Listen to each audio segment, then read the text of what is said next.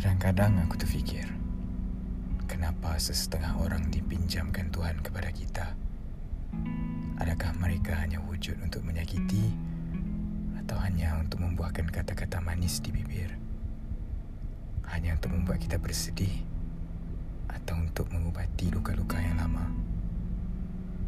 Kadang-kadang aku berfikir sendiri, adakah setiap kedatangan itu adalah hanya satu babak, bab ataupun siri?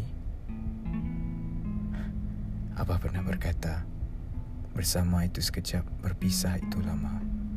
Tapi adakah pemergian itu sendiri bermaksud berpisah selamanya? Setiap buku yang ku baca, layan demi layan yang dibaca, aku harapkan pengakhirannya bahagia. Tapi bisakah aku mengharapkan penamat yang sama? Bagiku, Meletakkan seseorang dalam hidup ini untuk mengajarku sesuatu. Niatnya bukan untuk menyakiti, tetapi untuk membuat aku arif apa itu bahagia dan apa itu pilu. Kau hadir dan mengajarku sesuatu. Biarpun kasih kita itu dicemburui waktu. Namun aku bersyukur yang aku laluinya itu bersamamu walaupun sayang kita itu dicemburui waktu.